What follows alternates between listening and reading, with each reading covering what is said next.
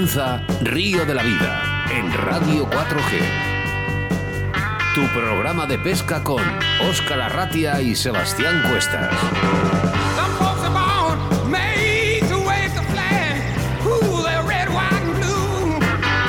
Bienvenidos, bienvenidas a Río de la Vida, tu programa de pesca en Radio 4G, a través de la frecuencia 87.6 de la FM en la provincia de Valladolid y a través de la 91.1 en Radio 4G Iscar Tierra de Piranes. Y, como no, a nuestros oyentes, eh, también fieles a nuestra aplicación móvil Radio 4G Valladolid. Recordar, recordar que está casi todo preparado para esa gala en el que reúne a la élite de la pesca nacional, tanto de agua dulce como de agua salada, y que tiene su cita el 2 de abril en el espacio multiusos de La Vega en Arroyo de la Encomienda. Me presento, mi nombre es Oscar Arrate a mi lado, como siempre, mi compañero y amigo Sebastián Cuestas. Buenas tardes, Sebas. Buenas tardes, Oscar. Buenas tardes a todos, pescadores, pescadoras. Bienvenidos a un programa más de Río de la Vida. Y como bien has dicho, qué poquito nos queda para vivir ese gran momento. Y es que hay más de uno o más de una que se ha quedado ya sin uñas ¿eh? en las manos, porque bueno, todo el mundo estamos ya ansiosos de que llegue ese momento. Acomodaros en vuestros sillones porque da comienzo un programa ya que, mira, ya tiene el cero por detrás, el 120. Y es que seguimos sumando y gracias a vosotros esta familia cada día es más grande. Pido a todos los oyentes que cierren sus ojos porque da comienzo Río de la Vida.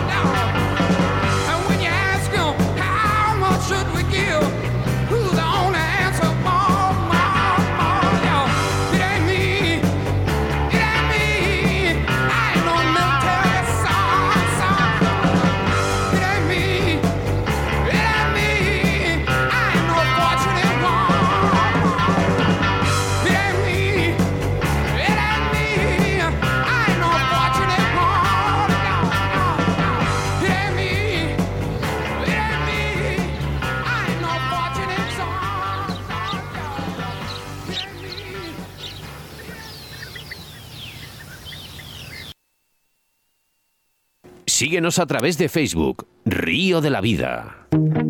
Draga Leralta Roots es una joven empresa bulense que sacó en 2018 al mercado una oferta de cañas de pescar de gama alta, fabricadas con materiales y tecnología de última generación, testadas por pescadores dentro y fuera de nuestro país, algunos de ellos pescadores de competición de alto nivel. Se trata de cañas diseñadas por estos dos hermanos que tienen muy claro cuáles deben ser las directrices en el diseño de acción, potencia, frecuencia y compensación de pesos para satisfacer la exigencia del estilo de pesca nacional. Todas ellas están fabricadas con blancs de grafito de alto módulo de primer nivel y competentes en la calidad. Draga permite al pescador adquirir una caña de alta calidad a un precio más que justo. Además ofrecen la posibilidad de comprarla con un alto nivel en acción de pesca y materiales, fabricados en grafito de alto módulo por encima de 40 toneladas, por un precio único de 180 euros, incluyendo además una segunda puntera de regalo, funda de tela y tubo de transporte. Puedes localizarles en el 920 340 745 o en el 616 57 26 39. Puedes localizarles en su tienda física en calle Iglesia 21 en el Barco de Ávila o en su Facebook Draga Leralta Roots.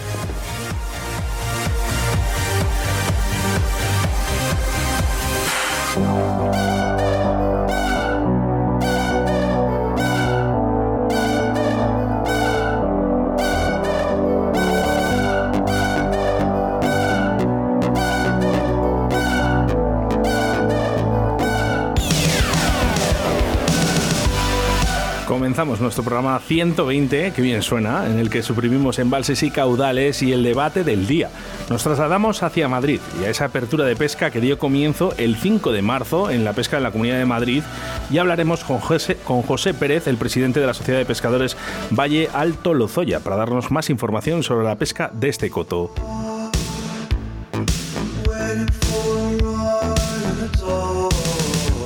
Nuestra entrevista del día hablamos por primera vez de la pesca al flotador con Juan Ángel García Pozas. Y es que la primera vez que hablamos de esta técnica, que por qué no decirlo, prácticamente lo hemos hecho todos. Hemos empezado con esta veleta o flotador, pero que como en el tiempo va pasando y también en ese moderniza.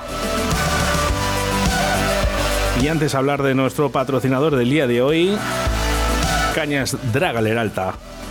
Pues sí, porque mira, ya han pasado más de tres años desde que estos chicos de Barco de Ávila se embarcaron en la aventura de diseñar cañas de mosca y ninfa de alta calidad, con precios, como ellos dicen, razonables y al bolsillo de todo el mundo. En estos tres años se han consolidado como marca conocida y desde aquella Dragatormes 11 pies, que fue la primera apuesta y que aún sigue siendo su modelo más vendido, ha derivado en cañas muy especializadas, con grandes prestaciones, entrando fuerte en los estándares de competición y con una relación acción sensible-potencia que también, mira, calidad-precio inigualable. A sus más conocidas cañas de Ninfa, Tormes, 11 pies, Aliseda 16, Aravalle 10.2, en línea 3 y de Mosca, Angostura 9 y Barbelleo 9.6, se han unido modelos nuevos en España totalmente customizadas de blans de nanocarbono japonés. Y esto suena muy bien, Oscar, porque es una pasada de blan. Como Yo- te lo estoy contando. Yo me la llevo, ¿eh? Ya me la llevo aquí al río Lozoya. Y sabes lo bueno, que por algo será que año tras año se queda sin stock y están esperando las cañas de la temporada 2022. Así que si queréis reservarlas, para que no os quedéis sin ellas, entrar en www.dragapescamosca.com.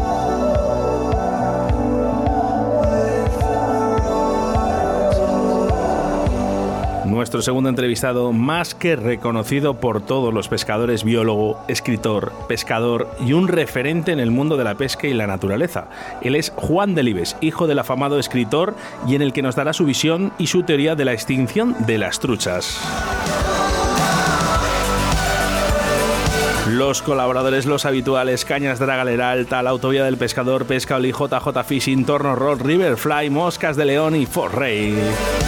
Quiero recordarte que estamos en directo y que puedes interactuar con nosotros a través del 681-072297. Mensajitos también a través de nuestro Facebook. Y también en esa plataforma nueva que hemos estrenado, YouTube. Intentando consolidar. Muchas gracias a todos.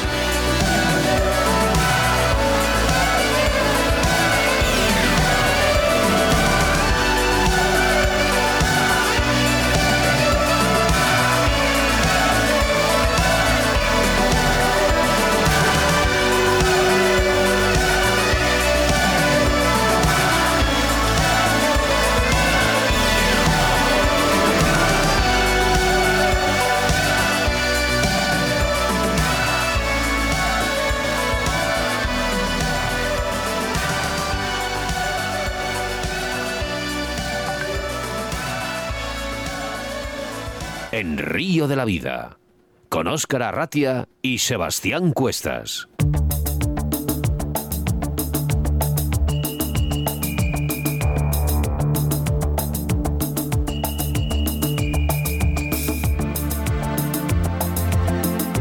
Hasta la Comunidad de Madrid para hablar con José Pérez, el presidente de la Sociedad de Pescadores Valle Alte Alto Lozoya. Buenas tardes, José. Buenas tardes. ¿Cómo estáis? Pues bien y contentos. Hemos empezado la temporada, ya estamos en pleno apogeo.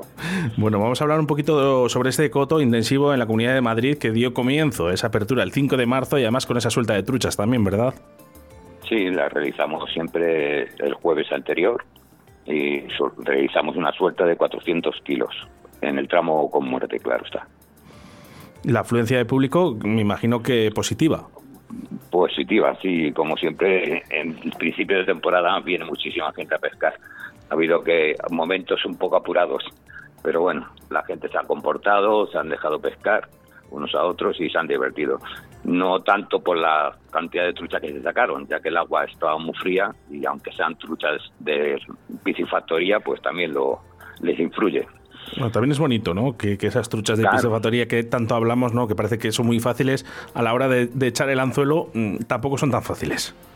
Claro, es, eh, yo siempre se lo digo a la gente que me llama para preguntar sobre el coto. Esto no es un, un charco, es un río y, y las truchas, aunque son de piscifactoría, pues se le influye todo, le influye el clima, el agua y bueno, que no son tan fáciles como tú dices. Cuéntanos un poco, como presidente de la Sociedad de Pescadores de Valle Alto de Lozoya, un poco la historia de, de este coto. Bueno, pues esta sociedad, eh, el mes pasado cumplimos 28 años y 26 años gestionando el coto de Molino de Alcajada. Este coto está situado en una de las zonas más bonitas de, de la Comunidad de Madrid, en el Valle del Lozoya. Eh, tiene una extensión con los tres tramos de mm, casi 9 kilómetros, dos tramos sin muerte y un tramo con muerte de 4 kilómetros, que es el que actualmente es el que más estamos utilizando, ¿sabes? Y nada, ya te digo, eh, llevamos eso, contentos con los 28 años cumplidos. José, buenas tardes. Soy Sebastián, como hemos hablado antes. Eh, eh, si no mal recuerdo, espero no meter la pata. En, aquí en el Lozoya eh, se hace más de un campeonato, ¿no? Eh, no, nosotros llevamos mucho tiempo que, bueno, llevamos tiempo desde que eh, se mm, reconocía la trucha arcoíris como especie Sí. invasora, que nos hizo muchísimo daño con la, con, económicamente. Y ahora lo único que realizamos es el Día del Socio, que hacemos un pequeño concurso interno Sí. y es lo único que solemos hacer. Pero le dais. Yo había escuchado por internet que había un concurso en el cual, bueno, ahí en el, en el Lozoya, pues acudía gente y, bueno, pues al final, pues era un, un punto de encuentro para los pescadores. Me supongo que será ese campeonato que hacéis vosotros. que será ese el que se refiere a la gente por internet, pero ya te digo, eh, lo único que podemos hacer ho- hoy en día es esto, el Día del Socio, además lo realizamos a la última de la temporada, no ponemos cupo y así se pueden extraer todas las truchas que suelen quedar en el río. Eh, ¿Encontramos en el Lozoya algo de trucha fario todavía? Pues, pues mira, a pesar de lo que diga mucha gente, gracias a que soltamos trucha arcoiris, eh, y como todo el mundo sabe, es una trucha que no sabe comer, que viene pendiente de que le echen el, el pienso a determinadas horas, es lo primero que sale. Cuando tú echas tu ninfa, tu mosca o tu lombriz, tu cucharilla, pues es la primera que va a atacar y la común pues se respeta. Aparte nosotros tenemos, eh, aparte, no sé si en la Comunidad de Madrid está puesto, no, la verdad que no he leído todavía la ley de veras, pero nosotros hemos estipulado que trucha que se coge, trucha común, trucha que se suelta con el máximo cuidado. Pues hombre, al final ese respeto es lo, lo que vale. Curiosamente, eh, bueno, la, al final la trucha arcoiris la relacionamos mucho con la pesca, bueno, de imitaciones de, huevas, streamers, eh, ninfas, pero también ahí la podemos pescar a mosca. Sí, sí, sí. Eh, de hecho, mm, yo pesco a mosca y muchos que bajamos a, zon- al- al- a uno de los tramos sin muerte. ¿Con, El tramo con- 3. con qué las coges, eh, José? Por, por, por, porque vaya yo otro día, no por otra cosa, ¿sabes? Porque pues mira, al principio de, temporada- de temporada pues vamos con las nifas y los perdigones, ¿vale? sí. Porque es que no hay otra. No, el agua está muy fría, no hay forma Están muy pegadas al fondo las Pasa en el arcoíris 80, enseguida, sí, en el sí, sí. 80 o 90% de los ríos. Y luego ya pues con imitaciones a saltamontes últimamente. Anda, También las Lady. Hoppers. Onda, qué bueno. Oye, pues tengo yo unas cuantas. ¿eh? Cuando aparte, voy- aparte sí, sí. que solamente no solamente puedes tocar la trucha, ¿sabes? Cuando la subida del barbo también funciona muy bien. Tenemos un poquito de todo. Vamos, es- es- lo, lo estás poniendo muy, muy bonito, Oye, José. Y luego tengo entendido también, perdón, Oscar, eh, tengo entendido que es un río que es eh, visualmente es precioso. Sí, sí, ya te digo, desde lo como te comentaba antes. Es muy parecido bonito Leizarán. Oscar. Sí, ¿no? Muy Si- bonito. Si, Bueno. realmente cuando vamos por la 1, eh, cuando vamos de Valladolid a Madrid, ¿no? Por, eh, no podemos pasar por allí y además que vemos ese puente, es que es un escenario yo creo que más que magnífico. Sí, bueno, pues como habéis visto, si habéis entrando en la página web de la sociedad, hay alguna fotografía que es idílico. Vamos, tenemos un, un entorno maravilloso. ¿Qué hay que hacer, José? ¿Qué hay que hacer? Porque, claro, muchos eh, de nuestros oyentes, incluso bueno, lleváis muchos años, y, y yo por lo menos yo sí que os conocía, aunque no todavía no he, no he podido ir al coto, eh, pero habrá muchos oyentes ahora mismo, muchos pescadores que quieren acercarse allí. ¿Qué es lo que hay que hacer realmente? Pues mira, eh, si vienen por la desde Madrid, por ejemplo, la carretera nacional 1, cogen el desvío, pasar el pueblo de Lozoyuela, cogen el desvío hacia Lozoya y pueden adquirir los, los permisos, porque hay que sacar un permiso diario, o bien en el pueblo del Cuadro, en el restaurante La Era, o un poquito más para adelante, ya casi a pie de río, en el restaurante El Anzuelo, o a través de la guardería. La guardería suele estar vendiendo permisos de 7 a 9 de la mañana allí en el parking del Anzuelo. ¿eh? Bueno, con dicho, facilidades, por lo que veo. Sí, hay bastante facilidad para adquirir el permiso. Si mañana o este fin de semana, por ejemplo, nos queremos acercar Oscar y yo, eh, hay algunos sitios que son un poco más eh, predominantes para dormir, algunos hoteles, algunas... eh, Pues hombre, eh, ahora mismo, como todos los pueblos de las sierras tienen, están llenos de casas rurales. Porque Sí. no te voy a decir ahí. El Cuadrón, Rascafría, Los Zoya, eh, Canencia, todos estos pueblos tienen casas rurales donde poder pernoctar perfectamente. Oye, José, ahora entre tú y Y yo. Para comer no te quiero decir nada, las carnes ¿Qué nos de- recomiendas de- para de comer? Porque eso es lo que más me interesa a mí.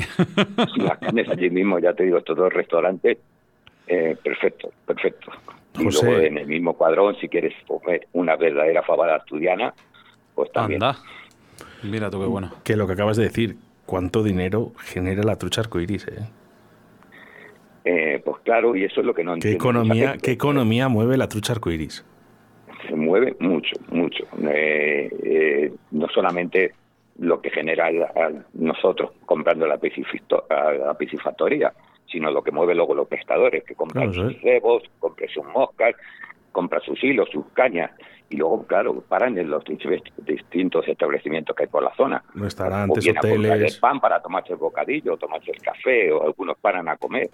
O sea, y luego se traen a la familia, porque como te he dicho, la zona es muy bonita y se suelen traer a la familia después. Tenéis una página web, eh, Vaya Alto Lo- de Lozoya, ¿verdad? www.sdp Valle Alto de Lozoya. Ahí Bueno. nos conocerán perfectamente. Tenemos toda la historia de la sociedad, la forma de hacerse socio, la forma de adquirir permisos, los precios, todo. Pues solo hace falta ir, ver, probar y repetir. Bueno, pues como te he dicho, mm, no es tan fácil pescar, ¿eh? es un río.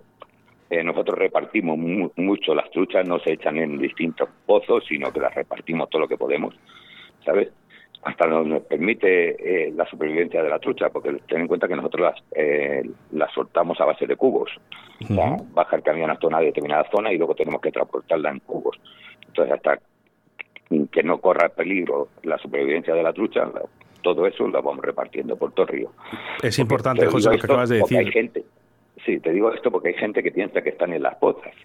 Y, y en las pozas estamos unas pocas, pero luego por el río hay más. Claro, no, les digo, es importante y sobre todo eso, avisar a la gente que no es tan fácil como alguien puede pensar, ¿no? Eh, no, son truchas que han soltado. No, ojo, ¿eh? Esas truchas hay que pescarlas, hay que engañarlas. Exacto, eh, no se puede ir como eh, la gente, por ejemplo, yo he visto pescadores que van con plomo de fondo, la lanzan allí y se pasan toda la mañana intentando coger. Cogen una, cogen dos, pero ya no hay más. ¿Entiendes? Ya hay que seguir buscándola. Es- Claro. Es una trucha, al fin y al cabo, aunque una de factoría es una trucha y tiene sus hábitats y sus cosas, la buscan enseguida. Entonces tú vas a pescar y crees que eres pescador y tienes que buscarlas. Bueno, José, pues nada, que sigáis haciendo las cosas tan bien, ¿vale? Que es una maravilla que, bueno, ya aparte de, bueno, que abráis la temporada antes que los demás, eh, es un aliciente porque al final tenemos ese, ese pique de poder ir el primer día de la temporada y, como no, pues al final es una, una zona natural, una belleza de, de entorno y, y qué menos con esas truchas arcoíris que son auténticas bestias. Pues muchas gracias a vosotros. ¿eh? José Pérez, el presidente de la Sociedad de Pescadores Valle Alto Lozoya, ¿eh? para darnos esta información sobre la pesca de este coto, que, que dentro de muy poquito nos vamos a ver. Muchísimas gracias. Nada, un placer. Un fuerte abrazo. Nada. En Río de la Vida, con Óscar Arratia y Sebastián Cuestas. En Río de la Vida te ofrecemos nuestro invitado del día. Hasta Plas- Plasencia nos desplazamos para hablar de, de la pesca con flotador con Juan Ángel García Pozas. Buenas tardes, Juan Ángel. No sé si te pillamos en Plasencia ahora, además. Buenas, hola, buenas tardes. No, mira, ahora mismo me pilláis fuera de Plasencia, pero vamos, yo os hablo como si estuviera aquí. Además te pillamos trabajando. Sí, Bueno, pues al final ya sabemos que la vida no siempre es el estar en tranquilidad, ¿no, Juan? Al final nos pilla siempre trabajando en algún lado, pero bueno, es lo que hay. Sí, es tal vez más cerca de vuestra tierra que de la mía. Ahora mismo estoy en Burgos. Hoy hablamos de la pesca con flotador con Juan Ángel García, que por cierto es la primera vez que hablamos de esta modalidad en la que yo por lo menos me siento bastante identificado. Explícanos en qué consiste y si hay algún oyente despistado, más que nada. Bueno, pues mira, yo lo diferencio con otras modalidades, como por ejemplo la pesca mosca, que se suele practicar más por esta zona, eh, que la diferencia principal es que nosotros de, en la pesca mosca vamos buscando al pez por el río. Eh, nuestro tipo de pesca, en el agua dulce, tenemos que conseguir que el pez se acerque a comer a nuestro puesto de pesca. Eh, la, competición, la competición el objetivo al final es pues, conseguir ganar a tus rivales, obviamente. Normalmente en todas las competiciones se suele puntuar un punto el gramo. Es decir, si sacas 23 kilos y 230 gramos, 10.230. Ese es el objetivo de la competición para O sea que es lo que vamos a competir por, por todo. Pero los días de entrenamiento, cuando juntamos familia, en el río, con amigos. Juan Ángel, eh, te, pues, te voy a pedir que te, te muevas un poquito, si es posible, donde estabas antes, que te escuchábamos mejor. A ver si te podemos, Sí. te hemos perdido un poquito. Ahora, perfecto. Vale, dime. Bueno, eh, vamos a hablar un poquito, porque claro, aquí lo importante eh, es el, flot- lo- el flotador, ¿no? Eh, lo que es la veleta o ese identificador, ¿no? Que hace de picada, ¿no? ¿Cuáles tenemos en el mercado en estos momentos? Pues mira, dentro de la pesca en agua dulce eh, distinguimos tres categorías fáciles. El Q, la boloñesa y la inglesa, ¿vale?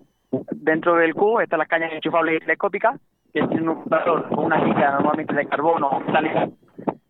El cuerpo es de madera y tiene una inmensidad de formas uf, muy, muy variable. Eh, las hay con alargadas, estilizadas, redondas. Eso depende un poco del estilo de la corriente, de la picada del pez, del río. Luego está la pesca boloñesa, que es un flotador parecido, pero que tiene dos peculiaridades. La antena suele ser más visible porque sirve para pescar a más larga distancia ¿Sí? y, y el flotador es corredizo, va deslizándose por el hilo. Y luego tenemos la inglesa, que la inglesa pues es una caña con anillas de carrete, que es para normalmente pescar a larga distancia. Eh, la pesca con la inglesa, el flotador es corredizo, se va deslizando por el hilo y normalmente suele ser de, de varios, de, de mucho peso. Hay dos tipos principales, el convencional y el invertido. Convencional es que lleva casi todo el peso situado en el flotador y un poco en el. Y el invertido al revés, casi todo el peso lo lleva en el hilo. O sea, que consideras, consideras, no sé, por ejemplo nosotros, ¿eh? consideramos que esta técnica, ¿vale? Eh, eh, o esta modalidad se está quedando un poquito en el olvido y estamos como otra vez volviendo a retomarla. ¿No crees que es eso? Yo la verdad que no creo que sea una técnica que esté quedando en el olvido. Al menos por mi zona, eh, que yo compito por la Federación cada vez va a más. Es decir, cada vez hay más categorías, cada vez hay más submodalidades. Sí, eso sí que lo Eh, vemos en los campeonatos de España, cada vez hay más, eso sí que es verdad. Sí, sí, sí, sí, es verdad, sí.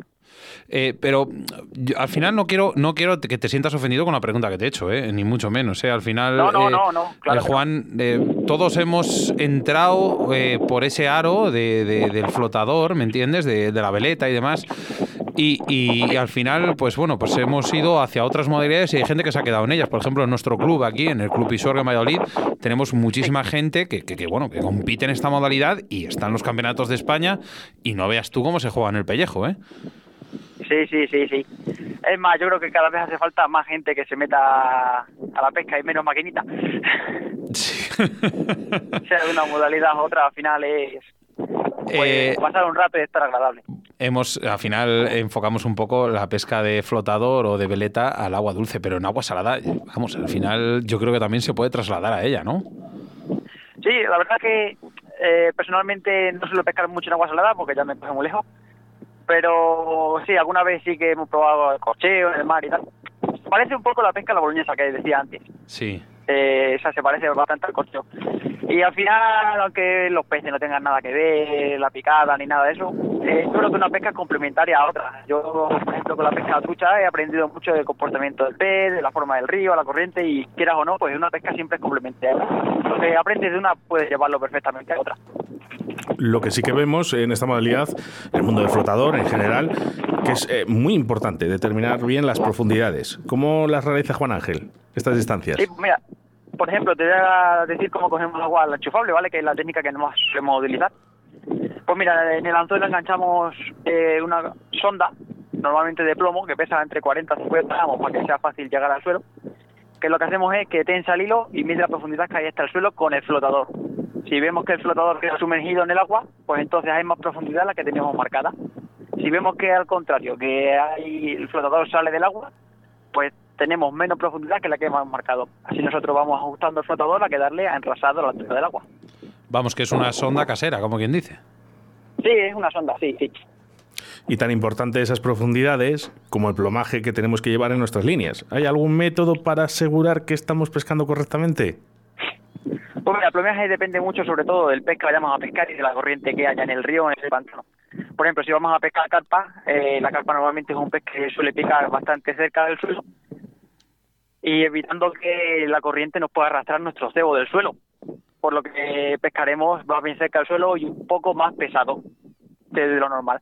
Si por el contrario estamos pescando barbos en una corriente de un río, pues necesitamos que la corriente sea lo más natural posible. Y si arrastramos mucho de nuestro peso, va a parecer que está en el suelo pero va a ser totalmente antinatural. Por eso necesitamos menos peso que vaya derivando la corriente. Vamos, que todo, todo lleva su lógica, lógicamente. Entonces, eh, yo, al final, eh, mira, nosotros tenemos gente aquí conocida, entre ellos, bueno, Ricardo Vergaz, que es un pescador de mosca, pero que en su día a la, a la veleta y al flotador era, un, era una maravilla pescando y me dijo que era una de las modalidades más técnicas que había. Claro, claro, al final es tu forma de engañar al pez para que tienes que tener en cuenta también muchos factores, por ejemplo, como el viento. eh, si sopla mucho el viento de cara, pues a lo mejor con una boya de pescando inglesa de 15 gramos, pues a lo mejor no eres capaz de lanzar lo suficientemente Sí. lejos y necesitas una boya de 25. ¿Qué, qué especies pescas con, con esta modalidad? ¿Dónde, do- ¿Por dónde sueles eh, acudir y, y qué, moda- y qué, digamos, qué especies son las que más eh, sueles pescar? Eh, ¿Juan? Le hemos perdido. ¿Juan? ¿Hola? Sí, yo creo que Sí, yo- ¿no? hacía mucho viento. Vamos a Lo intentar tenemos ahí, bueno, el- pues es que es, es muchísimo el viento que, que hay y realmente estamos perdiendo esa conexión. Vamos a intentar otra vez de nuevo. Cosas del directo, ¿no?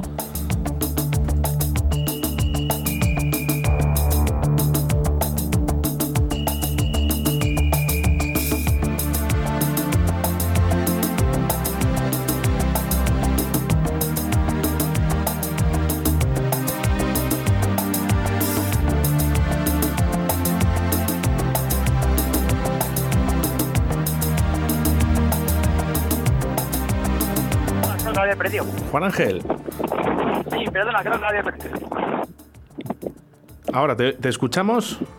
Sí, Perfecto. Mira, nos viene muy bien esto, eh, Sebastián Cuestas, por si volvemos a hacer otro programa del que eh, en la primera temporada, no sé si te acuerdas, con memes que habían pasado y cositas curiosas. Bueno, pues estas conexiones, o desconexiones, mejor dicho, nos vienen estupendamente bien. Eh, Juan Ángel, vamos a hablar un poquito de esos lugares en Plasencia que son más óptimos para pescar con flotador. Mira, la verdad es que me siento muy privilegiado porque vivo en una zona excelente para la pesca y con mucha variedad. Desde las pequeñas gargantas trucheras que tenemos, por ejemplo, en el Valle de Jerez hasta enormes ríos como puede ser el Tajo, o gran cantidad de embalses como Valdecaña, Gabriel Galán, Alcántara, Almaraz, Arrocampo, que, es muy sonado por los pescadores. Y sobre todo quiero destacar pues el río y el pantano que tenemos en Plasencia. El río pasa por Plasencia y es una verdadera joya. Que, que gran cantidad de bogas, Qué bonito. porque es una especie que está en peligro de extinción. y- Bo- Boga, que es verdad, que ya, ya no hay tantas por, por, por mala suerte, porque al final eh, era una especie increíble de pescar. Sí, sí, sí, la verdad, sobre todo destacamos por la variedad porque hay de todo y gran cantidad. ¿Es importante también el, el cebado en esta modalidad? Juan Ángel, ¿le volvemos a perder? Vamos a intentarlo. Juan Ángel, ¿Perdona? Dime ahora, sí. sí, digo, ¿es importante el cebado también en esta modalidad? Eh, eh, yo creo que al final la- el temporal que tiene allí es nos hace nos hace tener estas dificultades. Sentimos mucho, vale, vamos a intentar retomar otra vez la, la entrevista.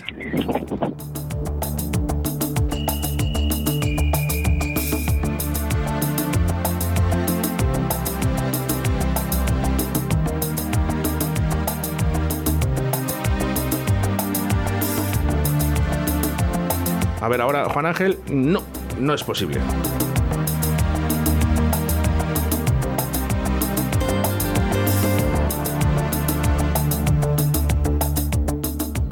Juan Ángel, muy buenas, otra vez.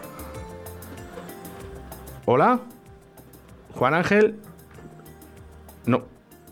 Es imposible, Sebastián Cuestas, eh, contactar con Juan Ángel eh, por estos medios. Eh, vamos a intentar en estos dos minutos conseguir la última conexión. Juan Ángel, ¿nos escuchas? Sí, ahora mismo sí escucho, sí. Bueno, pues eh, continuamos. Hablábamos un poquito eh, de esos sitios, ¿no? Y, y sobre todo eh, importante, ¿no? Si este bar o no cebar en esta modalidad. El cebado sí es una de las cosas más importantes. eh, la mezcla del engodo para el poder de liga- de ligamento que tenga, los aromas. Y también las semillas. Las semillas son muy importantes como el maíz, el trigo, eh, cañamón, gusanos. ¿Los equipos eh, necesarios para la pesca con flotador, eh, Juan Ángel? Sí, pues mira, para lo más importante para poder empezar es un panel, una caña y un rejón. Lo demás se va consiguiendo poco a poco. Por ejemplo, vamos añadiendo a nuestro equipo la bandeja para el panel, los cubos, tiradores, caña. Al final todo se va consiguiendo poco a poco. ¿Crees que, por ejemplo, el barbo es el rey de las especies ahí en, en- en esta modalidad? La verdad que más abundante es otras especies como la carpa o el carpín. Eh, la jornada de barbo se suele dar bastante menor. Pero personalmente es un pez que a mí me gusta mucho porque te hace disfrutar un montón de la picada, de la forma de sacarle y es un peleón con mucha fuerza. A mí es un pez que me encanta. Ah, pues mira, yo, yo, de todas maneras, eh, de cara, por ejemplo, a otra próxima jornada que vayamos, por ejemplo, Oscar y yo a pescar, nos gustaría saber eh, de parte de, de parte tuya qué, qué cebos nos aconsejarías utilizar o cuáles serían los, los más apropiados. Sí, lo más utilizado normalmente es el gusano, el astigo, la lombriz y el maíz. Con esos cebos son los básicos. Eh, normalmente con ellos nos vale. Pero cuando buscamos a lo mejor determinado pez o tamaño, utilizaremos otras variantes. Por ejemplo, para pescar al utilizaremos, eh, por ejemplo, un pinky, ya que un gusano normal, un sería demasiado grande para él. O por el contrario, queremos pescar carpas más grandes. Pues en vez de ponerle un grano de maíz, podemos ponerle dos. Eh, no lo sé, porque además es un programa que hoy también realizamos con salmónidos. Eh, ¿Se pueden pescar salmónidos con esta técnica de flotador?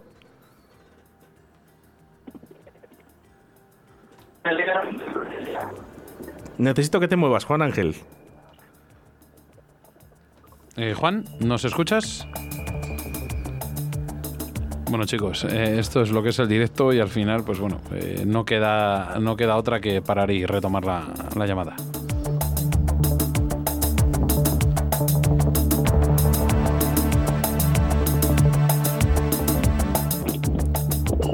Bueno, hablábamos ahí, Juan Ángel, eh, sobre el tema de salmónidos, si se puede pescar con esta modalidad de flotador. Sí, eh, es bastante común que en nuestro río en Plasencia, ya que hay bastante cantidad de trucha, eh, de vez en cuando te lleves alguna sorpresa y estés pescando jaramugos y pique alguna trucha. Es bastante fácil de que pueda pasar.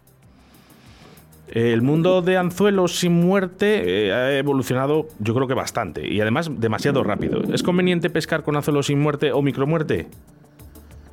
La-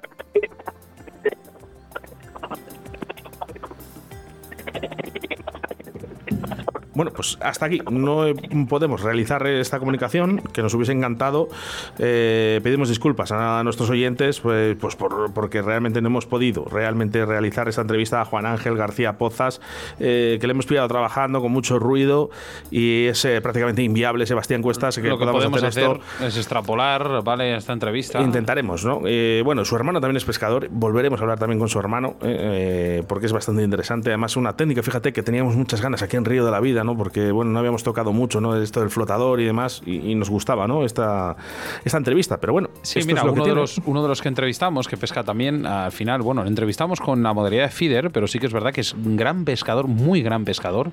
En esta modalidad es Rubén Matallana. Le tuvimos aquí. Un grande, tercer eh, o cuarto programa de Río de la Vida. Sí, En el y que es un- además, eh, una maravilla pescando, te lo Te digo en serio. ¿eh? aconsejamos, ¿eh? que están ahí todos los podcasts de Río de la Vida, que por favor que escuches absolutamente todos, porque vas a sacar cosas muy positivas de ellas.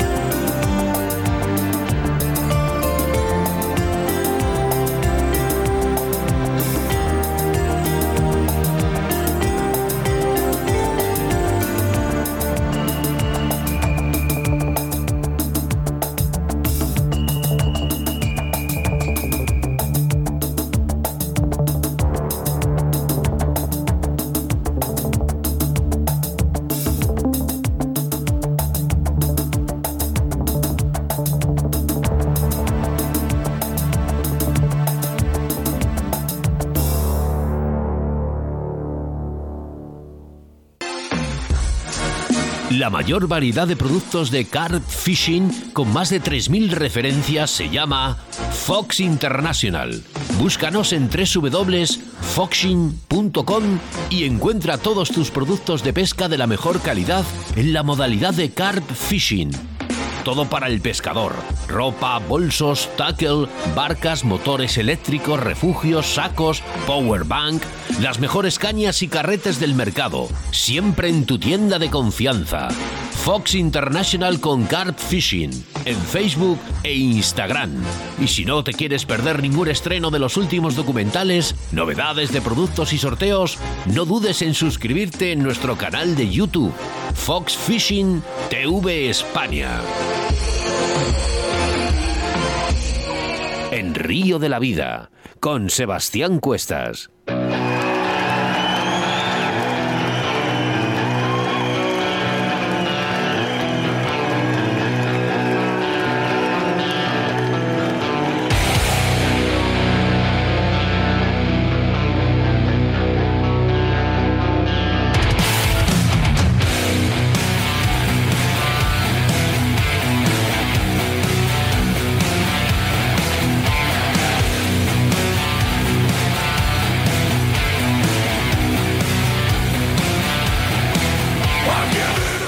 Que en Río de la Vida se echa de menos a Minayo, esa melena, ¿eh? Moviéndola. Hoy no ha podido venir el pobre. Fíjate que y- aún no estando, aún no estando, yo me he acordado de él, ¿eh? Eh, Como que le estoy viendo aquí, fíjate, eh, eh, una imagen que tengo yo de Minayo aquí moviendo la cabeza como un loco, ¿eh? De melenas nada, ¿eh? Que, que está calvo, o sea que. Y es que además es que Minayo trabaja, trabajamos nosotros día a día para que cada jueves tengáis a un invitado nuevo. Y es que este día 17 de marzo, el próximo Río de la Vida, tendremos a Raquel Tejedor Gascón, una auténtica todoterreno en el mundo de la pesca que abarca desde el car fishing, escucha bien, hasta la pesca de salmónidos en alfarras. Ah, Pero esto qué es, gozada. Oscar? Pues un todoterreno. Vamos a hacer esa pesca de la evolución de la mujer. Y qué mejor que hacerlo con ella, que es una gran pescadora de todas las modalidades prácticamente. Porque fíjate, carfishing, depredadores, salmónidos, bueno, pues eh, una auténtica gozada. Y por cierto, en este es año lo que más me gusta, 2022, en el que vamos a intentar que la mujer pescadora eh, tenga más existencia en Río de la Vida, Sebastián. Pues sí, porque creo que ellas son la evolución y además son el, el respeto a la pesca, porque la pesca somos todos. Claro que sí, independientemente de hombres y mujeres, ¿vale? Eh, así que por lo menos que también tengan su espacio aquí en Río de la Vida. Nos vamos con el patrocinador de hoy, que no es más ni menos que Draga Leralta. Pues sí, porque ya han pasado más de tres años desde que estos chicos de Barco de Ávila se embarcaron en la aventura de diseñar cañas de mosca y ninfa de alta calidad, con precios, como ellos dicen, razonables y al bolsillo de todo el mundo. A sus más que conocidas cañas de ninfa, Tormes 11 pies, Aliseda 16 y Aravalle 10.2, en su línea 3 y, por ejemplo, de mosca, Angostura 9, 9.6 Barbellido y línea 3.4 se han unido modelos más que nuevos montados en España, totalmente customizadas, con blas de nanocarbono japonés. Una caña que para peces grandes, la Alfarras 96 es una maravilla. Un 11 pies en línea 2.3, por ejemplo, la famosa Narcea. Que te voy a decir una cosa, ¿eh? que la base de la caña, por encima del pomo, es como un boli big, es una pasada. Y su relojero, como no, mi enamorada, mi corazón, Oscar. Eh, su modelo especial, una 11 pies y medio línea 2.3 que te deja enamorado.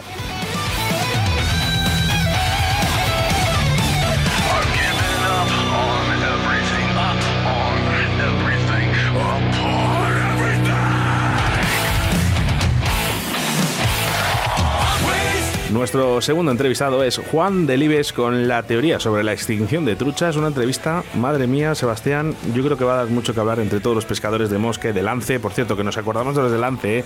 hemos tenido ahí críticas porque siempre decimos mosca, no, mosca y lance, mosca y lance, venga. Yo creo que Juan vamos a exprimirle un poco, ¿eh? Yo creo que vamos a sacarle su juego. Como biólogo, como pescador, eh, como amante de la naturaleza y como experto eh, pescador, yo creo que vamos a intentar eso, lo que dice Sebastián, exprimir al máximo a Juan Delibes. Una llamada telefónica y enseguida estamos con todos vosotros.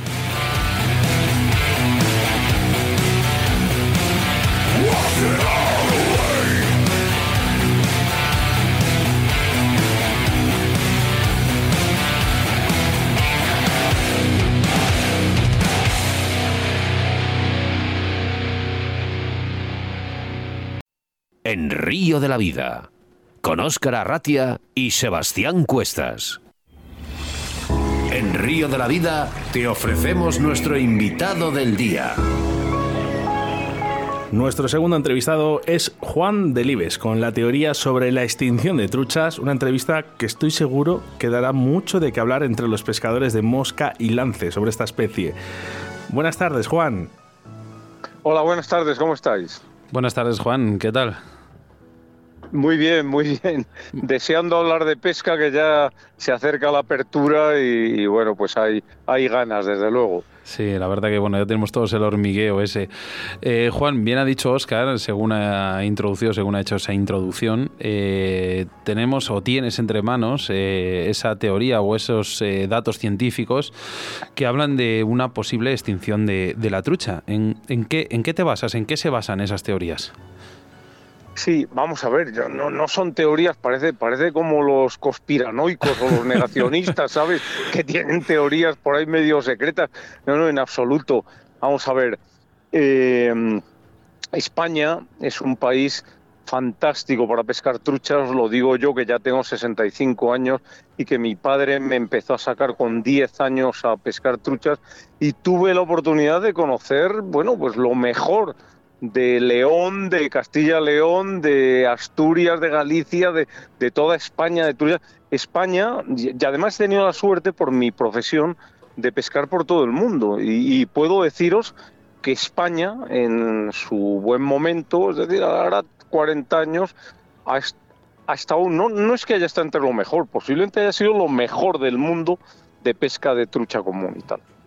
Entonces vivimos, España es un país muy árido, eh, pegamos a África, hay calentamiento climático, hay una evolución industrial bestial. Entonces hay una, eh, bueno, yo, yo veo mal el futuro de las truchas. Yo veo que los ríos donde pescaba con mi padre, ríos donde, mm, me acuerdo, en el río Rudrón, en Sedano, en Burgos, Qué bonito. Me paseaba, sí, sí, me paseaba un jesuita, porque había una, un seminario allí. Me paseaba un jesuita en una barca de madera con remos por el Rudrón. Bueno, yo, yo ahora pensar eso, digo, pero imposible. es que la barca no cabe en el Rudrón. O sea, es que, es que, vamos, es imposible. Pues yo lo recuerdo. Juan, ¿qué es lo que puede, qué es lo que baja más o menos ahora por el Rudrón? Más o menos. ¿Qué pueden bajar? ¿Metro, metro 10 como mucho? No lo sé, no lo sé porque voy poco, pero mira, os cuento que hace este verano, no, el pasado, que pateé más el Rodón. El Rodón es un río muy transparente y el año, este año no, el año pasado había habido una riada que lo lavó por completo y lo dejó limpio, limpio, limpio, limpio. Entonces venía todavía más transparente y sin obstáculos casi. Entonces te ponías a mirar, porque es que yo con mi padre pescaba las truchas a vista. Me acuerdo que las conocíamos. Echa la negrilla, me decía mi padre. Había una que la llamaban la negrilla, una pues como de 21 centímetros la negrilla que estaba una- debajo de una piedra grande y siempre que echaba una cucharilla salía la negrilla y tal. Me decía, echa la negrilla y tal. Es que las conocíamos por el nombre ya. Mía. Y, y entonces, eh, bueno, pues, pues el Rudrón ahora es que, es que viene totalmente sin, sin agua, viene, viene, viene seco, perdido, ¿no? O sea, no, no, no, es, es otra cosa. Entonces, eh, os comentaba que hace dos años eh, estuve mirándole durante horas y días y, y es que no hay truchas, que no hay truchas. Entonces, me, mm, yo soy una persona, me he educado, soy biólogo, eh, es, viví del mundo científico durante siete años, que trabajé en el Museo de Ciencias Naturales de Madrid al terminar la carrera. Entonces, bueno, pues, pues leo lo que dicen los científicos y demás. Hay una eh, catedrática de la Universidad Complutense de Madrid, Ana Almodóvar, que ha hecho estudios sobre la trucha y ha hecho una predicción de que la trucha común en España en 50, 100 años se va, se va a extinguir, pues por el cambio climático en buena medida, porque hace mucho calor. Hay, eh, es que lo que me choca, eh, eh, Oscar y Sebastián, es que mm, esto no se habla en España. Eh, hay ríos del Pirineo Navarro que están cerrados ya a la pesca por el porque hace tanto calor, tienen una temperatura tan alto que las truchas van a menos, a menos están acabando.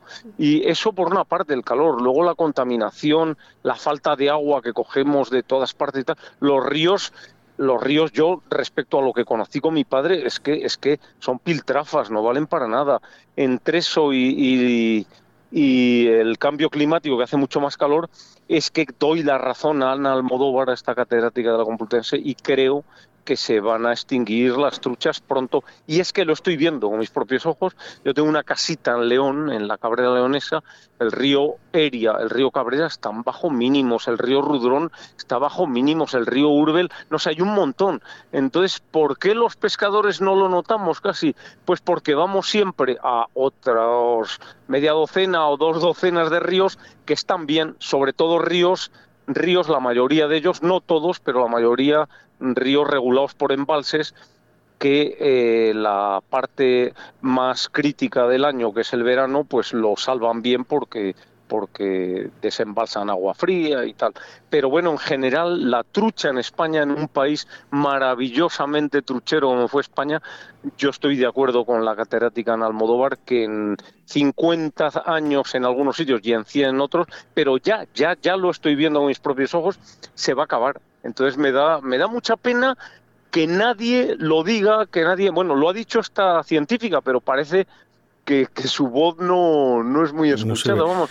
¿Sabes, lo que pasa, Es- Juan? Que muchas sí, veces, dime, dime. mientras estamos pescando y vemos que vamos sacando truchas, como has dicho tú, en ciertos puntos ¿no? donde sabemos que además las hay, eh, claro, aquí nadie se preocupa porque dice, bueno, yo voy pescando. Es que ahí está el ¿Sabes tema. Entonces, claro, dices, el día que no haya, o el día que vayas eh, dos, tres días bolo, seguidos, dices, ahí va, que ya que sacaba 20, 30 truchas y hoy no he sacado ninguna, y mañana tampoco, y pasado tampoco. Es ahí cuando a lo mejor el pescador se preocupa. Aquí en España ya sabes cómo funcionamos. Sí. Cuando no hay, Y- y- lamentamos. ¿Y qué es lo que pasa a los pescadores españoles? Que vamos siempre, eh, la gente que pescamos asiduamente, como vosotros, como yo, ¿dónde vamos? Bueno, pues donde ya sabemos que hay. Donde ya sabemos que hay truchas, pues nos vamos al Órbigo, que está fenomenal, nos vamos al, al Tormes, yo he pedido todos los cotos de Castilla y León, todo el chorrón, galisancho, ya que no los puedo pedir eh, porque me resulta imposible. Mm, Eso es una crítica a la Junta.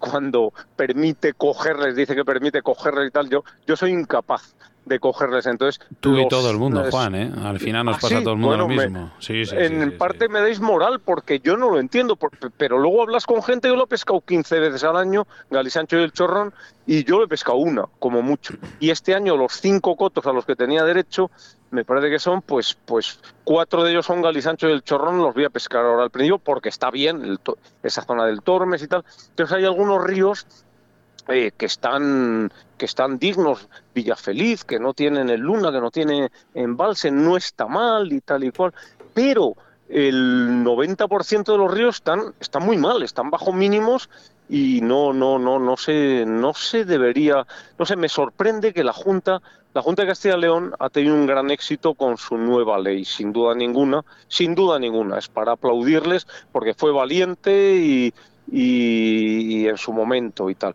Pero mm, tiene una teoría que es los cotos, piensan ellos, están, están estudiados, regulados, están, mm, eh, están bajo una gestión de pesca, cosa que es muy relativa. Gestión de pesca llaman a que haya un guarda que te pida el permiso cuando vas y nada más. Y dejan matar cuatro truchas en los cotos. Si es que hay muchos cotos como los del Rudrón, como los del Urbel, como... pero si es que no las hay, cuatro truchas, no ¿Cómo las vas a permitir Eso- matar si no las hay? Pero si es que no las hay, es que no las hay de verdad. Entonces ellos piensan que al haber un guarda que te pide el permiso, se considera un río que está gestionado. En cambio, lo libre, el río Cabrera, que tiene 100 kilómetros, no hay ningún coto, no hay nada, eh, eh, eh, era un río maravillosamente truchero, pues mm, ahí no me parece muy bien, es, es un sitio libre y en lo libre no se puede matar nada.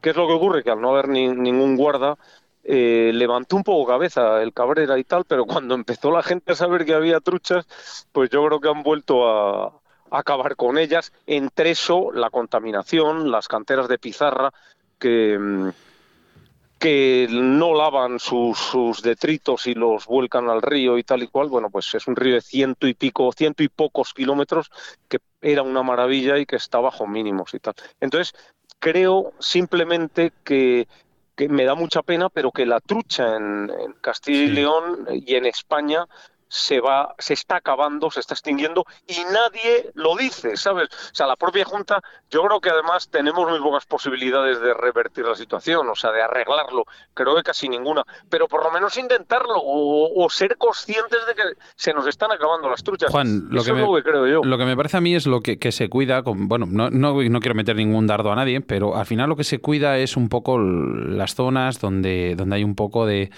de asiduo de competición. Además, tú lo ves, escenarios deportivos, eh, zonas que están muy cerca de los escenarios deportivos y ahí es donde realmente hay, hay, hay población de truchas. Pero muy cerca, donde tú has dicho, en la Cabrera, que yo me he tirado muchos años yendo ahí con mi padre desde pequeño, eh, hay un coto muy famoso en Villafranca del Bierzo, el río Burbia, lo conocerás perfectamente. Ha sido un río bueno, que tenía infinidad de truchas. Cuando digo infinidad, es infinidad Está de truchas. acabado, Villafranca. Está muerto. Está acabado. Muerto. El- Eso el, era, coto de Villafranca está acabado. eso era Sí. para mí era el paraíso de mis digo, está- vacaciones. está- ¿Y por qué está acabado? Si es que es increíble que Es esté acabado. es Y las zonas Y no le falta agua, ¿eh? colindantes. Sacas alguna trucha y tal, pero está acabado. Notas clarísimamente que eso va para abajo y que no hay manera, o sea, no hay manera de, de revertirlo. De todas maneras, os voy a comentar otra cosa. Eh, como español que soy, castellano, castellano leonés, me enorgullece mucho ver que somos casi casi los únicos que seguimos pescando truchas silvestres. Vosotros mañana, mm, como he hecho yo muchas veces, decís, bueno, me voy a dar un homenaje, me voy a ir a Austria, Eslovenia, Croacia, a pescar trucha y tal. Es todo bote, a, a- a los ríos del sur de Inglaterra, los famosos Chalk Streams, los ríos Teste, Itchen, es todo bote, bote. Son truchas de piscifactoría. Sí, quitando Todas, Chile, eso no tiene nada que Y- ver. y exactamente, ahora mismo, ¿dónde quedan truchas salvajes? En Chile y en Nueva Zelanda. Bueno, y este en- añito, y este añito Argentina. flo- flojito, ¿eh? Con, el- con la pérdida de agua de Chile, en Patagonia. Sí, sí, sí, sí, sí. Pero bueno, que en Europa, que es de donde procede la trucha fario, la trucha común, Europa es un desastre. O sea, mm, si, si yo ahora estoy llorando porque en España se me acaban, pero es que la situación de Suiza, Francia, Eslovenia, Alemania, Italia, que, que he pescado mucho, Austria es mucho peor todavía porque tienen los ríos llenos de salvelinos americanos, de truchas arcoíris americanas, eh, las pocas truchas comunes que tienen son, son de piscifactoría, es un desastre, eso es un desastre. O sea que dentro de lo que cabe, dentro del desastre, somos afortunados, ¿eh? porque estamos mejor que nuestros vecinos europeos, ya os lo digo yo, sin duda, y en eso me considero orgulloso ¿no? de ser español y castellano-leonés. Y estamos hablando de, de esa extinción. Eh, Juan, yo como biólogo, eh, como pescador, amante de la naturaleza, eh, sí, yo visualizo en los ríos, sí que es verdad que en algunos de los ríos en los que hemos hablado, cada vez hay truchas más grandes. Eh, esto es debido también, en Castilla y León si hablamos, es de la pesca sin muerte, lógicamente, eh, pero ¿crees que esto alimenta también a que esa extinción de truchas? Porque claro, al haber más grandes, las pequeñas desaparecen. Sí, existe esa teoría. Bueno, yo, yo he visto cosas increíbles en algunos ríos de Segovia y con algunos guardas amigos me contaban, y no lo debería decir, pero porque son muy amigos y tal, no, que en Segovia hacían casi todos los años pesca eléctrica de algunos ríos y por norma desde hace 30 o más años me decían, la trucha que pasaba de tres cuartos de kilo se quedaban con ella, la mataban porque decían que, que se comía a las pequeñas, que eran predadoras y tal. Hombre, yo, yo creo que no. Yo creo que Ah, una trucha... Luego esta trucha, perdón, Juan, luego esta trucha tan grande tiene una freza mucho más fuerte, mucho Claro, más, claro, mucho más claro, adherida a la piedra. Claro, claro. Una, una hembra de dos kilos tiene una cantidad de huevas que no te la dan 20 truchas y además de más calidad, son Claro. truchas, no sé, me- que, que, que no, yo creo que es un error, ¿eh? creo que es un error absoluto lo de matarlas, no, y se ha hecho con buena fe, creyendo que Sí, se hacía claro. una buena gestión y tal, pero yo creo que es un error, pero que se ha hecho hasta ahora, y me consta, ¿eh? me consta porque lo he hablado con, con guardas amigos míos, ¿no? Y, y, en fin, vamos, no sé, que, que Nos ha pasado a todos, ¿eh? Truchas no grandes. podemos... Falla sí. la de 20, 23, que es la que además eh, nos gusta también a los pescadores. eh, esa trucha Sí. parece que como que no existe en estos ríos. Sí, y bueno, lo que comentas también, sí, antaño que se pescaba más intensamente, se mataban truchas más intensamente, era quizá más difícil encontrar truchas grandes. Efectivamente, ahora, ahora sí, a mí me pasa, ¿eh? o sea, eh, estoy pescando eh, donde pesco, en Castilla y León, en León sobre todo, hay sitios donde pesco truchas muy gordas, muy gordas, muy gordas, o sea, de dos kilos y medio, de todos los años saco de dos o de dos kilos o dos kilos y pico y tal, saco varias y tal, que antaño me costaba más. Pues hombre, sí, sí, en los sitios donde está cuidado, donde se vigila, se pesca, como no se mata, porque creo que el 90 y bastante por ciento de los pescadores estamos concienciados de que es el único camino, el, el- el no matar y tal, pues claro, claro, permitimos algunos ejemplares llegar a viejos y Claro. bueno, pues es una enorme, enorme satisfacción sacar un truchón de estos, ¿no?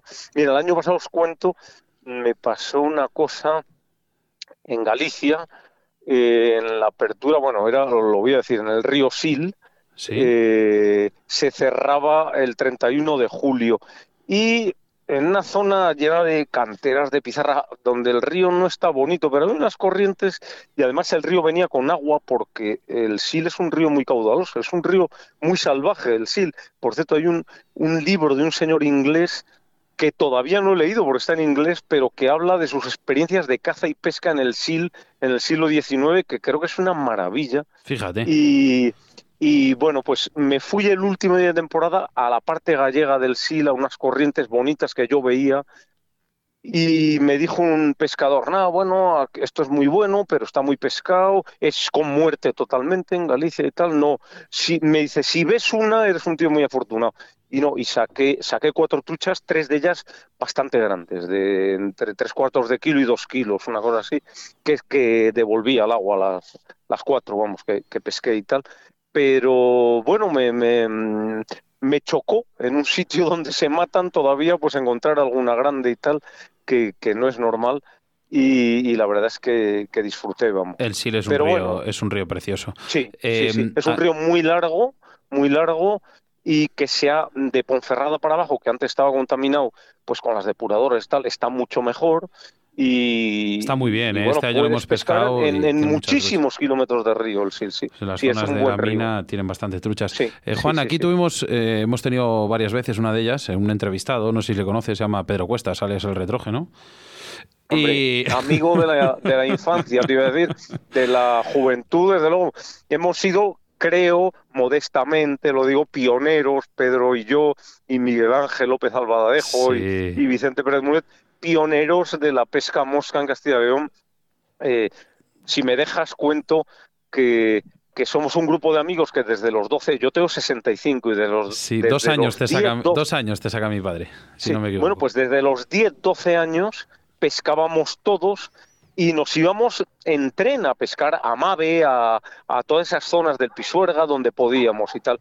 Y ahora con ya veteranos super mayores seguimos pescando y ahora nos pasamos con Pedro, con Miguel Ángel, con Vicente, nos pasamos todos los años dos semanas o tres en Patagonia y bueno, pues disfrutamos. Veteranos en, edad, ¿eh? porque yo voy con Pedro a Patagonia y te voy a decir una cosa, ¿eh? me deja fundido. O sea, es No, llegar no, a casa y es, creo, él es el que me deja ducharme, ducharme Sí, sí. y ponerme en el salón eh, con mi vino con Coca-Cola tranquilamente a relajarme y él haciendo la cena. O sea, que de, de edad, de edad solo, ¿eh? Lo de, de- creo, lo de lo que es carne de identidad. Pedro, Pedro debería escribir, y díselo, debería escribir algo de lo mucho que sabe de. Uy, pero puede hacer una Biblia. Dice que para él escribir, No, no, no, escribir sería perder tiempo serio, de ¿eh? vivir.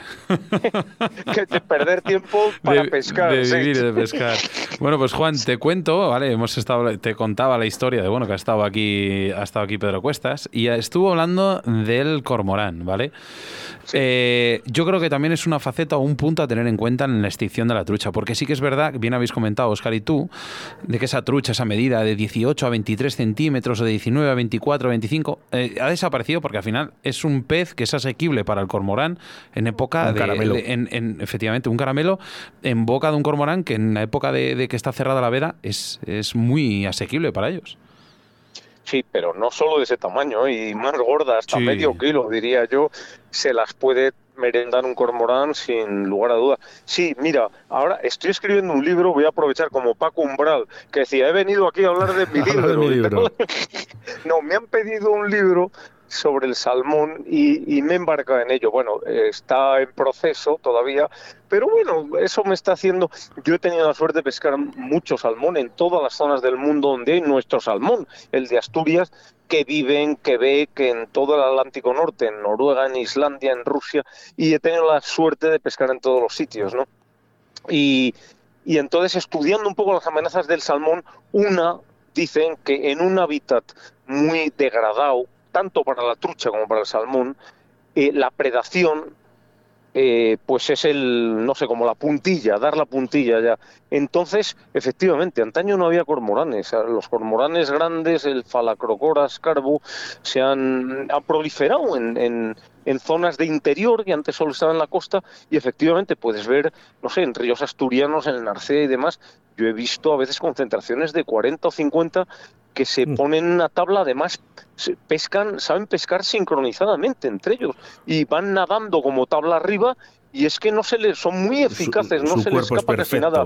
su cuerpo es, per- Pero es además, perfecto para la caza. De más tamaño de lo que tú dices, ¿eh? De- pueden comerse una trucha de medio kilo sin ningún problema. Y efectivamente, o sea, a nivel internacional, que este libro me ha obligado a investigar un poco, vamos, a estudiar las investigaciones que hay por ahí.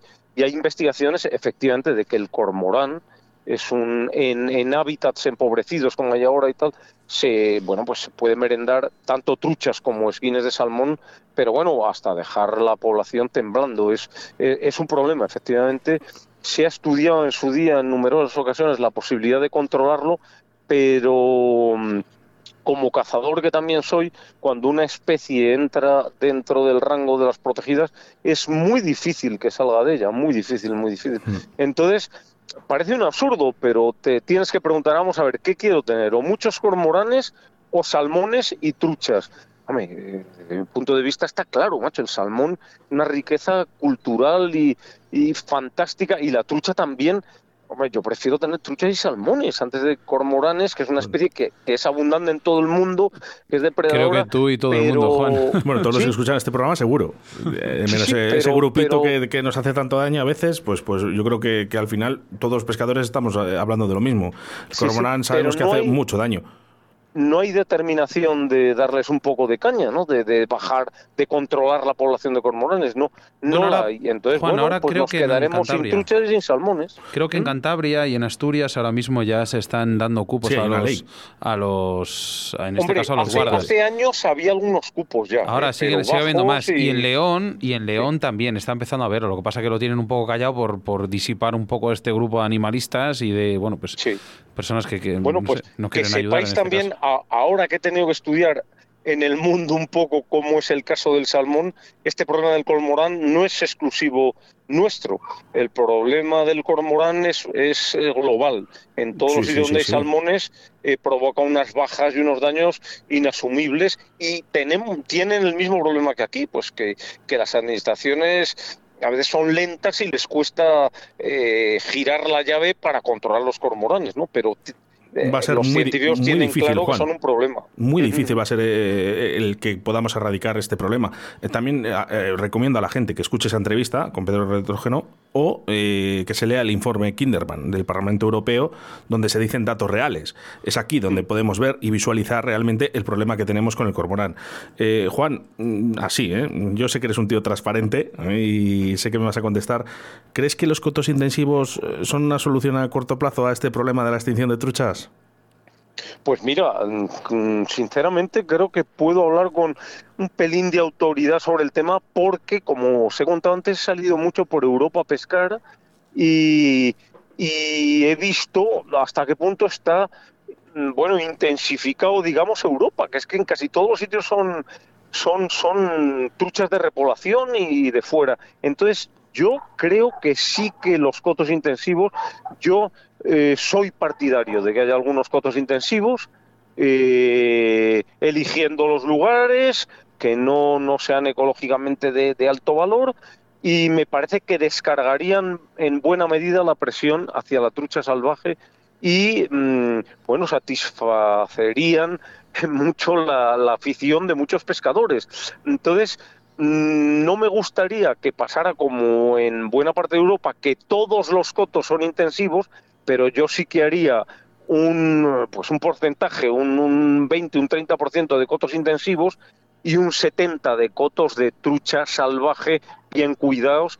Eh, aún así, haciendo esto un 30% de cotos intensivos y un 70% de, cotos de trucha silvestre bien cuidados, seríamos un modelo en Europa eh, de conservación de la trucha común, porque en Europa ahora mismo la trucha común está perdida. Lo que sí, Juan, lo que has dicho, vamos, no tiene, no tiene ningún punto por donde cogerlo. O sea, al revés, que es- tiene todo, tiene toda esa veracidad, pero sí que es verdad que el tema de la guardería o de, de las personas que guardan o que cuidan estos ríos, habría que invertir un poquito más de dinero en, en ellos, ¿eh? Por lo menos en meter más gente y demás, porque, como bien dices, eh, eh, ahí tenemos el problema de Alfarrás, que bueno, no sé si has oído perfectamente, lo sabrás, que era un coto hasta hace cuatro años, era la envidia de Europa. Y ¿Me, ahora me mismo, hablas de, de qué coto, Alfarrás, perdona? Alfarrás, Alfarrás, en la sí, Noguera, sí, Gorzana, era la Sí, envidia. sí, le, le he pescado, le he pescado. Era la envidia de Europa hace cuatro años y hoy en día es. eh, ¿qué te voy a Bueno, para que te hagas una idea, eh, Pedro ha dicho que no vuelve. Aunque volverá, ¿Ah, sí, eh? volverá, volverá. Volver, mira, bueno, me, un- me viene un- bien que me lo digas porque yo había estado hace tres años y lo pasé desastre, bien. un desastre. Y así, ¿eh? Sí, de un un año desastre. para acá, la verdad que ese, vas, ese si cambio de la truchas. sociedad, ese cambio de la sociedad a una administración, eh, ¿con Sí. cuántos pases, Sebastián, para el domingo? Eh, mira, el sábado fue menos que el, el sábado fue más que el domingo. El sábado cuando fuimos por la mañana y nos metimos en internet a sacar el coto había 147 sacados. ¡Hala! Bueno, pues ahí, ahí hay un problema, ¿no? Eh, si la administración lo único que quiere es ganar dinero, la pesca no, ya no funciona igual. 147 a 7,20 euros, pues echa cuentas. No, Sí. Lo que tienen que echar son truchas, no cuentas. Eh, echar Sí. truchas, eso es lo que tienen que hacer. Pues yo os diría que, que estamos a tiempo, por lo que veo yo en Europa, que es que se os caería de los pies. Es pesca intensiva, más o menos intensiva, en mayor o menor grado, pero es intensiva. En el 95% de los sitios, nosotros todavía podemos presumir de que es salvaje en el 85% de los sitios. Bueno, pues podemos mm, re- reajustar las cosas. Yo sí que creo que un poquito de pesca intensiva en sitios ecológicamente eh, de no gran valor mm, vendrían fenomenal y descargarían la presión en, en otro tipo de, cot- de cotos. Y no sé, podemos seguir presumiendo de tener truchas de verdad y, y poder pescar truchas que nacen en el río, que os aseguro, y a mí impresiona mucho, he ido varias veces, pero he estado este verano en, en Austria, en algunos de los mejores sitios, he estado varios días pescando y sí, me he forrado a pescar y, y lleno de españoles encantados. ¡Qué maravilla! y tal, decían todos. Pero qué maravilla si ninguna de estas truchas que hemos sacado, que nos hemos forrado, ha nacido en el río. Y todas las tres o cuatro o seis que pescamos en España son silvestres. Eso es lo que tiene valor de verdad. Sí. Entonces, mm, debemos estar orgullosos, tratar de salvaguar- salvaguardar lo que tenemos y bueno, pues, pues sí, a lo mejor echar mano de, de un apoyo, un pequeño apoyo intensivo y tal, pero, pero estamos a tiempo, estamos a tiempo todavía de, de- de ser un país, no sé, que pueda presumir de sus poblaciones de truchafario. Juan, lo que, lo que sí que es cierto es que aquí en Río de la Vida eh, vas a tener siempre las puertas abiertas. En breve nos veremos, ya habrá más noticias sobre ello. Y, como no, un auténtico placer tener aquí a, a Juan Delibes y para nosotros es un honor tenerte aquí. Muchas gracias, para mí también ha sido una ilusión estar con mis paisanos. Juan Delibes, muchas gracias y un saludo eh, a la compañía.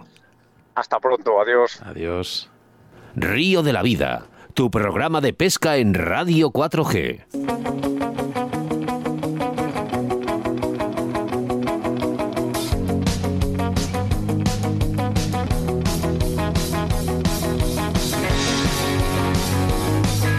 Bueno, pues eh, programa 120, mm, más que completo, es que siempre lo digo, pero es que es verdad. ¿eh? Eh, la entrevista a José Pérez, el presidente de la Sociedad de Pescadores del Valle Alto Lozoya, para darnos más información sobre la pesca de este coto, que por cierto, Río de la Vida se va a acercar a pescar este coto, os lo aseguro. ¿eh? Seguidamente nos trasladamos a Plasencia para hablar con el joven Juan Ángel García sobre la pesca de flotador. Y acabamos con el señor y don Juan Delibes con su teoría y la extinción de las truchas, que va a dar mucho de qué hablar esto, Sebastián. ¿eh? Me ha gustado el programa, ha sido muy completo. Eh, yo creo que es de los programas que más me ha alimentado. O sea, es como decir, quiero comer más, quiero alimentarme más. Y he estado, vamos, he estado súper, súper a gusto y sobre todo eso, que al final Oscar todo aporta y como no, hablar con un... Bueno, concienciar, ¿no? Un poquito, ¿no? Con las palabras de Juan Delibes, tanto como biólogo, como pescador y amante de la naturaleza, yo creo que nos han servido a todos de que mm, no queda tanto tiempo. No queda tanto tiempo y hay que hacer caso a la naturaleza, que el que avisa no es traidor. También no hemos hablado de esas eh, especies no invasoras que también a lo mejor pueden hacer algo, pero es que podríamos hablar tantas y tantas horas con Juan Delibes de esta extinción de truchas, pero es que mm, lo único que puedes hacer es eh, lo que tienes, respétalo, sobre todo respétalo para que nos dure más tiempo y disfruta, disfruta todo lo que puedas. Como lo hacemos aquí todos los jueves en Río de la Vida, en Radio 4G, a través de la 87.6 de la FM en la provincia de Valladolid, a través de la 91.1 en Radio 4G Iscar, Tierra de Pinares y, cómo no, a todos nuestros oyentes que nos escuchan también a, a través de nuestra app Radio 4G Valladolid y toda la gente en YouTube, ¿eh? que bueno, pues hemos tenido ahí pequeños problemillas. Bueno, pues estamos eh, intentando estudiarlo. Más que estudiarlo, Oscar, eh, ya no sé si es que tenemos un ángel o maligno hay, hay, detrás hay alguien nuestro. que no quiere que hablemos de pesca, pero mm, se va a enterar, ¿eh? Porque mm, vamos a seguir, vamos a seguir. Eh, ya solo nos queda usar eh, Twitch, ¿vale? Yo creo que para la próxima tenéis que hacerlo y no os queda otra, hijos. No da tiempo para más, ahora solo tendrás que esperar 167 horas o 10.020 minutos para volvernos a reencontrar a través de las ondas de la radio. Saludos de quien te habla, Óscar Arratia, acompañado, como no, del señor y capitán de a bordo, Sebastián Cuestas. Adiós, amigos.